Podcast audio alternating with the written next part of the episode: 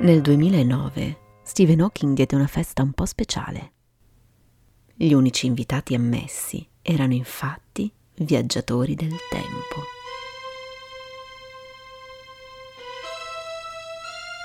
Sì, avete capito bene. E per essere sicuro che non si trattasse di impostori, il celebre astrofisico distribuì gli inviti con luogo e ora solo il giorno successivo al party. In questo modo solo chi realmente veniva dal futuro avrebbe potuto presentarsi. Le sue parole furono Forse un giorno qualcuno che vive nel futuro troverà l'informazione e tornerà indietro fino alla mia festa, provando che il viaggio nel tempo sarà un giorno possibile. Ah, i viaggi nel tempo. Esiste qualcuno che, anche solo per un momento, non abbia fantasticato su questa possibilità? Cosa fareste? Dove andreste? Cosa direste a voi stessi nel passato? Chi vorreste conoscere o magari rivedere?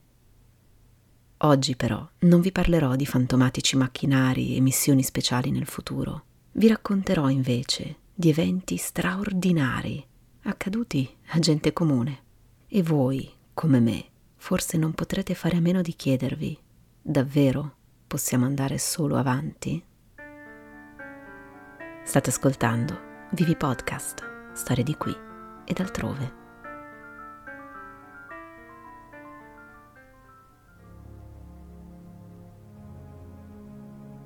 La teoria della relatività di Einstein ha cambiato il modo di considerare il tempo, definendolo come quarta dimensione. Lo spazio è tridimensionale e ci dà lunghezza, larghezza e altezza.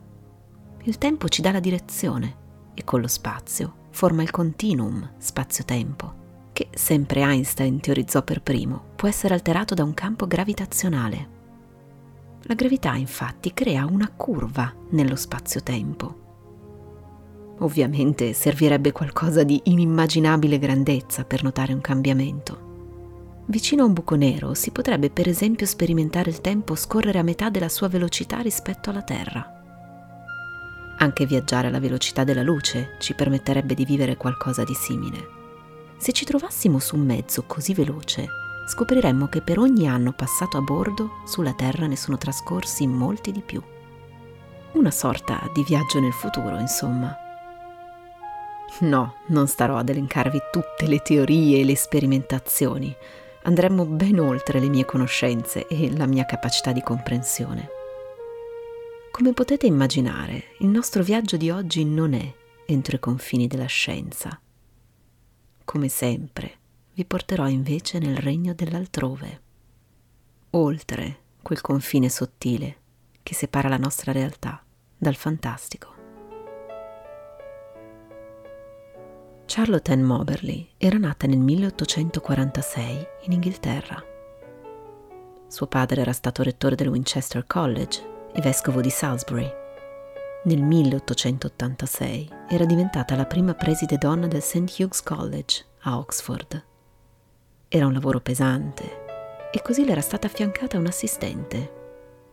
Eleanor Jourdain era di qualche anno più giovane, ma anche lei con una famiglia colta e importante alle spalle e un curriculum di tutto rispetto.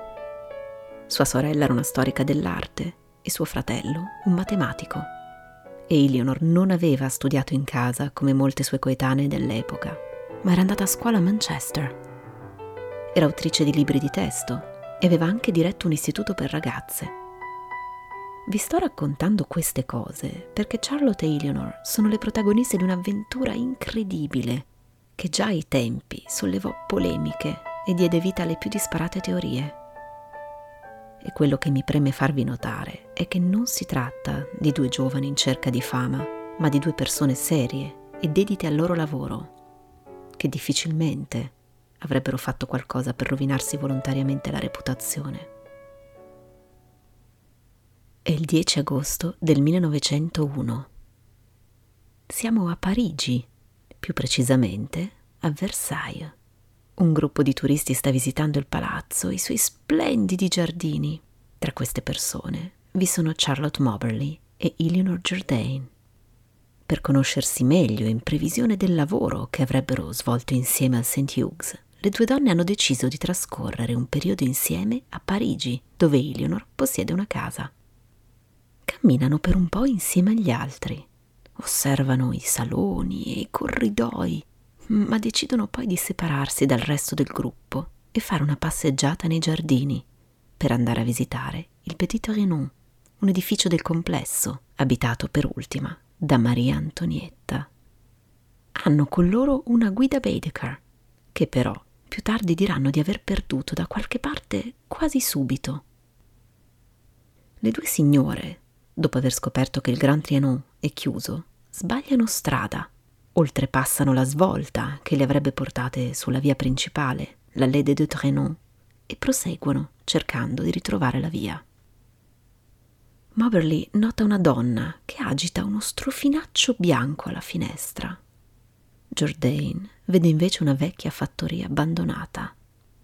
Entrambe cominciano a sentire l'atmosfera cambiare.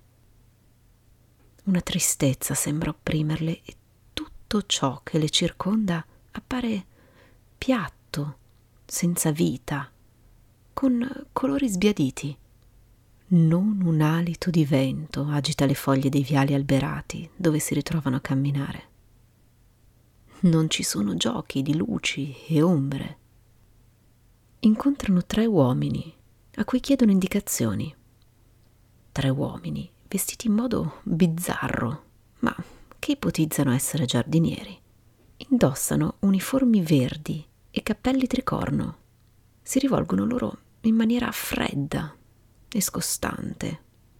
Le due non parlano tra di loro e non condividono le strane sensazioni che stanno provando.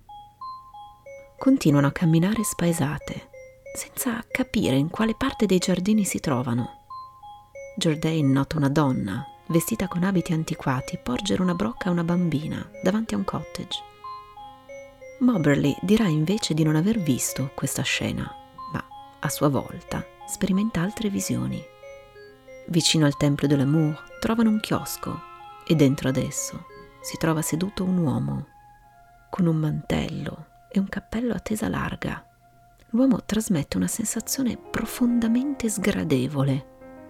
Non sembra guardare esattamente loro, eppure le donne rabbrividiscono davanti alla sua espressione diabolica. Il viso deturpato dal vaiolo, gli occhi cattivi. Un altro uomo con tutt'altro aspetto gli si avvicina. Ha i capelli ricci e occhi scuri. Indossa un cappello da sombrero. Questi indica loro la strada per il Petit Trianon. Le donne attraversano un ponticello con accanto una cascatella e Moberly si accorge che poco distante da loro una donna disegna seduta nell'erba. Ha capelli chiarissimi sotto il cappello. Indossa un leggero abito estivo la donna le osserva per un momento mentre procedono. Finalmente le due donne ritrovano il loro gruppo e la visita si conclude. Per molto tempo non fecero parola dell'esperienza, nemmeno ne parlarono tra di loro, finché un giorno Moberly chiese a Jourdain se pensava che il Petit Trianon fosse infestato. A questa domanda la più giovane rispose prontamente di sì. Solo allora le due donne si convinsero a condividere le impressioni di ciò che era successo. Avevano incontrato degli spiriti? O era stato uno strano viaggio nel passato di quel luogo pieno di storia? Mettendo insieme annotazioni e ricordi, si convinsero di aver assistito agli eventi del 10 agosto 1792, quando la famiglia reale francese era stata arrestata. Giunsero poi alla conclusione che la donna che Moberly aveva visto nel prato era proprio Maria Antonietta e l'uomo con cui avevano parlato era il conte di Vaudreuil, un amico della regina. La Jourdain tornò ancora a Versailles e di nuovo fu assalita nei giardini da quella terribile sensazione di tristezza e oppressione. Vide degli uomini vicino a un carro e sentì della musica diffondersi nell'aria. E tornò ancora con la compagna di viaggio, ma insieme non riuscirono più a ritrovare i punti di riferimento. Il chiosco, il ponte, Niente. Il paesaggio sembrava cambiato. Solo qualche anno dopo fu rinvenuta una vecchia mappa dove si poteva vedere un ponte segnato nel punto indicato dalle due donne. Un ponte che ovviamente non esisteva più da molto tempo. Nel 1911 le due donne pubblicarono con due pseudonimi un libro intitolato An Adventure, un'avventura, in cui raccontarono nel dettaglio l'incredibile esperienza.